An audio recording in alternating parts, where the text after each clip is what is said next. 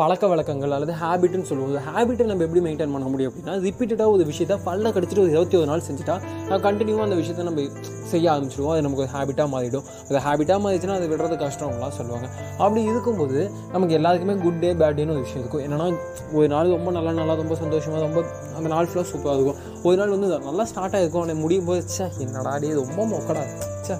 ரொம்ப ஒஸ்ட்டுப்பா அப்படிங்கிற மாதிரி தோணும். அப்படி இருக்கிற சூழ்நிலையில் டெய்லி ஒரு ஹேபிட்டு தூங்கத்துக்கு முன்னாடி சின்ன ஹேபிட் வச்சுருந்தோம் அப்படின்னா அதனால் நம்ம நம்ம மைண்டை வந்து நம்மளால் நியூட்ரலைஸ் பண்ண முடியும். குட் ஆர் பேட் எல்லா ஃபீலிங்ஸையும் வந்து நம்ம ஒரு நியூட்ரலைஸ் பண்ணிட்டு தூங்கும்போது நிம்மதியாக தூங்க முடியும் அப்படின்னா எப்படி இருக்கும்? செமையாக இருக்குல்ல அது வந்து இந்த ஹேபிட் தான் பண்ணணும் அப்படிங்கிற ஒரு புக்கு படிக்கிறதா இருக்கலாம் ஒரு மியூசிக் கேட்கறதா இருக்கலாம். இன்றைக்கெல்லாம் ரீசெண்ட் டைம்ஸில் பார்த்தா அந்த நைட் டைமில் மியூசிக் கேட்கறது ரொம்ப பாப்புலராக பேசப்படுது.